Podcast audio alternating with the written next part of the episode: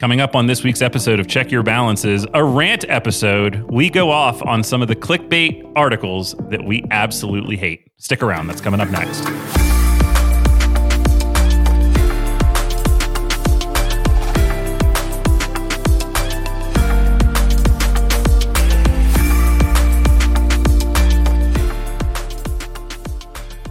Welcome back to another week of Check Your Balances. I am Ross Anderson, joined as always by my friend and co host, Dan Maseka. Good to see you, buddy.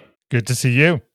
You know, in Monopoly, when you would land on the chance spot and it would be like a luxury tax of $75 or, you know, some, you know, sometimes it was bank error in your favor. I was convinced that those things never actually happen in real life, but I, I had one of those today. It was not an error in my favor it was a tax of $200 for getting my car towed out of a spot it was legally and correctly permitted to be in.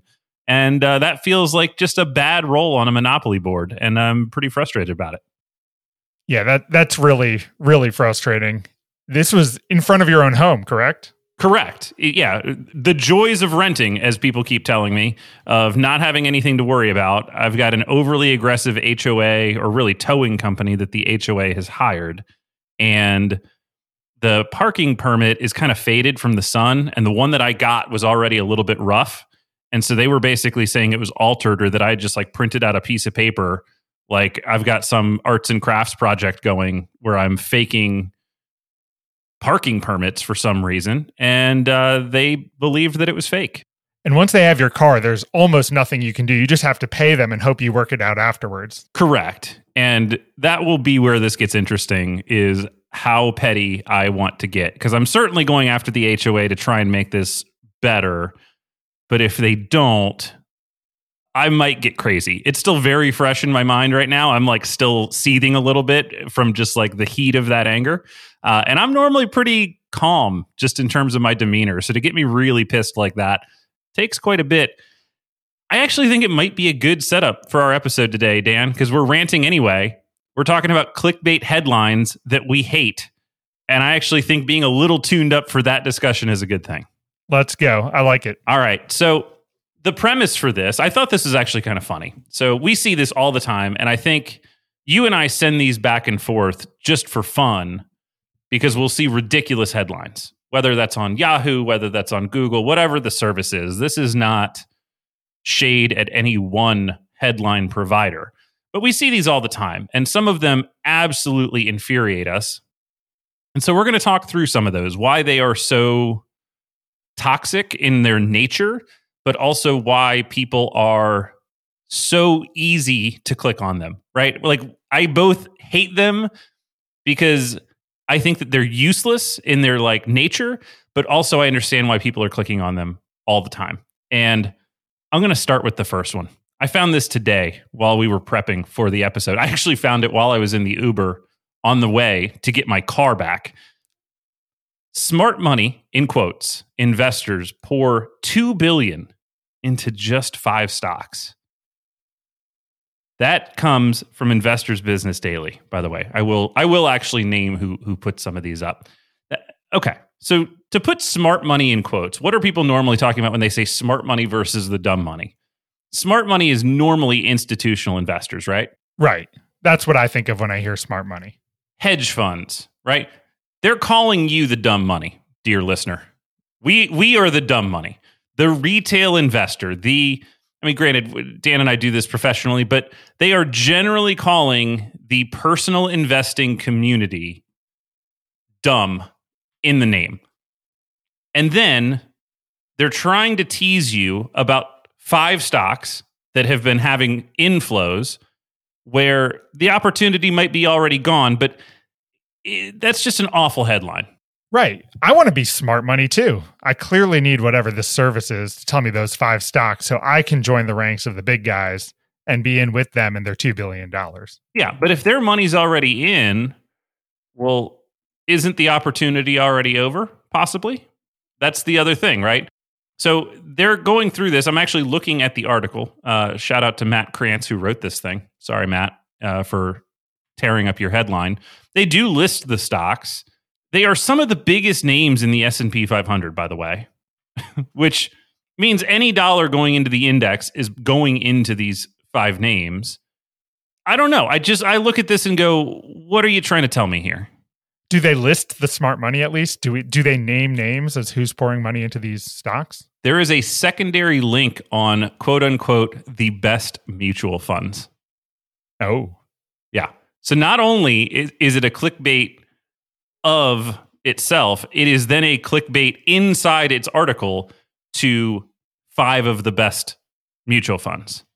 Which when I follow that, by the way, I don't think that they're related. They're trying to act like these are related categories, but best diversified stock mutual funds, Morningstar category, small growth, small growth, mid cap growth, mid cap growth. These are not mutual funds that are buying the positions that were just listed in that previous article. So it is like clickbaiting itself with something that is just flat out not true. So they're trying to say that they're going to rank the best mutual funds already. And then they're also telling you that these are the five stocks that are being bought. This is nonsense. I hate that clickbait title even more. The five best mutual funds for what? for what? Like yeah, mutual yeah, funds be, can be best mutual funds in 2023. See the benchmark beating funds in every category. And yeah, so best US diversified stock mutual funds, they list five and they are all in the small growth or mid cap growth category. Interesting. Yeah, I mean, I, I can see the funds. Uh, we, we, we can list them off. So whatever. It's the Kinetics small cap opportunities, Oberweis micro cap, Kinetics paradigm no load. Yeah, I mean, the, this is a very strange list, and these are not the funds that I suspect were buying the same stocks that were mentioned in the previous article. You're saying that the five hot stocks are not micro cap stocks. They are not. yeah, it is some of some of the biggest names in the index. All right, I hate that article. I, I hate the title. I hate what it's doing inside the article. Shame on them. Here's another one. We're going to throw a little shade here at some friends of ours. This is a Motley Fool headline. One no brainer Warren Buffett stock to buy with $100 right now. What a call to action. There's only one stock. It's under 100 bucks, Dan. If you've got 100 bucks, you can buy it. You can invest like Uncle Warren right now. Yeah. Wonder what that stock is. I didn't even click on that headline. Look, the Motley Fool, if you read their advice, if you talk to their investors, if you talk to their analysts, they believe in being diversified. If you're a stock advisor member, they will tell you repeatedly that you should buy 25 names, I think at a minimum. And that's because they invest specifically into a fairly high growth brand of stocks. There are a lot of booms, a lot of busts. Diversification is key. Why write a headline that suggests that all we need is the one stock? It's more exciting. No one wants to get rich slowly. You want the one hot thing that will triple your money next year. In fact, I just got off a phone call today with someone who was exploring financial advisors and people who can invest money for him. We had a great phone call. And at the very end, he's like, All right, but I just want to state clearly that my goal is to try to double this every two or three years. Is that something we can achieve? So people have very strange expectations. And I think these headlines tend to feed into that opinion. Yeah. To double your money over the course of a three year period, if we back into it with the rule of 72, means you would need an annualized 24% return. That's a pretty spicy return. Do you think there's any credible investment advisor in the world that would tell somebody that's what they can do? I hope not. I hope not. And the funny thing is, so when people started investing influences their understanding of the market so heavily. So there was a big tranche of investors that came in in early 2021 and just had the worst experience ever. Everything they bought just like hit the floor. They might never invest in stocks again just because it wiped away wealth from them. There are also people on the other side who came in relatively recently at the bottom and were able to ride the wave up. And I think that's what happened with this guy because he named a couple stocks he bought that are up, you know, 50 to 100% over the last six to 12 months. And they were. So he's like, well, it seems pretty simple to double your money every couple years. Like, and Dan, you're a professional, done. so you should be even better than him at it. Yeah, exactly. So it, it's kind of scary using recent history to assess what the future is going to bring to you Just like I don't want people who invested at the top of the market to be discouraged from investing in the future, I certainly don't want people to have overconfidence because they've had a good couple months and think they're pros at this. Yeah, I think that that is a common issue. I told my brother when he got started investing, and he had a very nice run, and I, I can't remember exactly what this what year this was, but it was a pretty hot market, and he had a couple of situations where he had kind of thrown a dart and hit something that was really on a heater. And I remember telling him, "You need to be punched in the face by the market."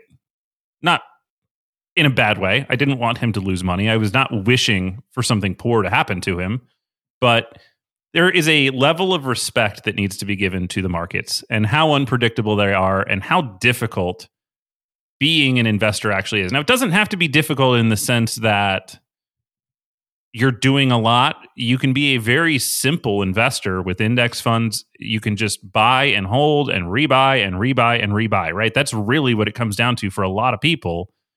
But the act of doing that requires so much patience. It is difficult to do that. It's the patience, it's the waiting, it's the watering your seeds and just knowing that the harvest might be 10, 20, 30, 40 years from now on what you're planting today. That's the difficult part. Yeah. And you have to plant many seeds, which is why these headlines are so awful. Because if I'm getting started and I see I could just buy one stock for under a $100 that Warren Buffett bought, and I think he's one of the greatest investors of all time. I have a hundred dollars. Why don't I just throw in with that? I don't think he would advocate that you do that either. So these are the easiest things to bring someone to an action, which is to click the article, subscribe, buy it, whatever. But it doesn't mean that's the best action you should take if you truly only had a hundred dollars to invest today. That's it. Here's a related one to those. It'll be like 10 stocks you should be looking at that are under $10 per share why are we still talking about the dollar per share price? Why are we perpetuating that mistake that thinking a stock that is a low dollar amount per share is a cheap stock and vice versa? That a stock that has a high share dollar amount is somehow an expensive company to own when so many brokers are now offering fractional shares slice ownership where you can basically build a diversified portfolio and own pieces for much less than the cost of a single share of a company. Yeah, the share price means almost nothing and can be manipulated however the company wants. They can do stock splits or reverse stock splits and change the price at a whim without impacting the business at all. Don't put any weight into the price of a stock except on a relative basis to itself to measure how it's done over time. Here's one that I see all the time, Dan, and I don't have a specific version of this, but I bet everybody listening has seen this article. Can you retire on a million dollars? Some version of that. Sometimes it's not a million, sometimes it's a different number. Might be 500,000, might be two and a half million, might be five million. Who knows what? Doesn't matter what the number is, but generally some generic round number. Can I retire on X? How is that article going to answer the question, Dan? Yeah, I think you sent me this maybe yesterday or the day before. Can you? Sure. I, I promise you can retire on a million dollars. Are you willing to retire on a million dollars? That's another question. Dan, I can retire right now as long as I don't live longer than a week. That's right. If I know when you're going to die, I can make the perfect retirement plan for you. Yeah, I, I can get till next Tuesday, no problem. Yeah, that article, it, they're so prevalent. I see them all the time it is completely dependent on what you spend. Right. Right. Are, are you going to change your lifestyle? Because a million dollars can get you pretty far if you've got a pretty skinny budget. Yeah.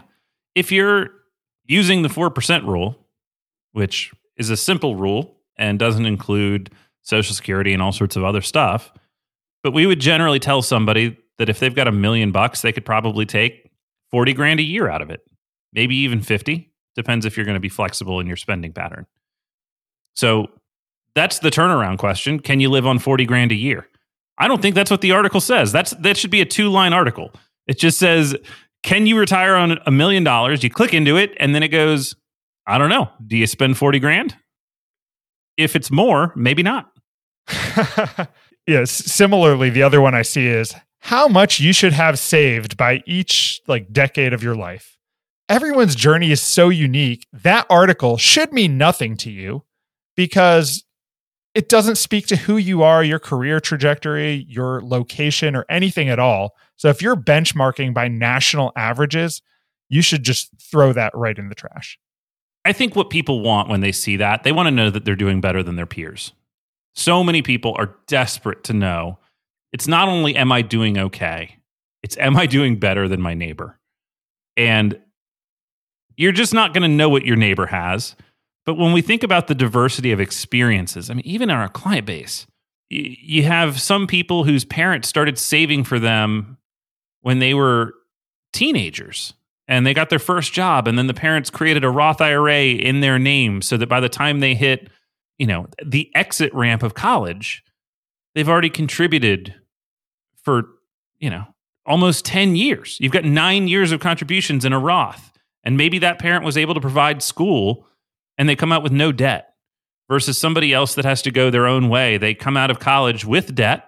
They have to pay that back. So they're starting in a hole and those are just different trajectories. Who you grew up around, how you grew up, what your financing looks like. Nobody should feel bad if they're coming out of college with college debt and they made that investment in their education. They might have to save a little bit harder because they've got more to do to get to that same place. But that's not something anybody should feel bad about. It's run your own race. I mean, this is such a personal thing that you should be doing for yourself. Yeah, I can think of such extreme cases here. Like I have a friend who's in his 30s and he's been working hard to become a doctor. He took a couple detours along the way. You know, what he has saved to this point isn't anything very meaningful. But in the next couple years, he's going to come out of school with a really strong earnings trajectory ahead of him and a very low cost of living lifestyle because he's been living on, you know, a resident salary for a few years. Yeah, when when a, yeah, I think that's like the the perfect example, right? You see it with lawyers, you see it with doctors in particular.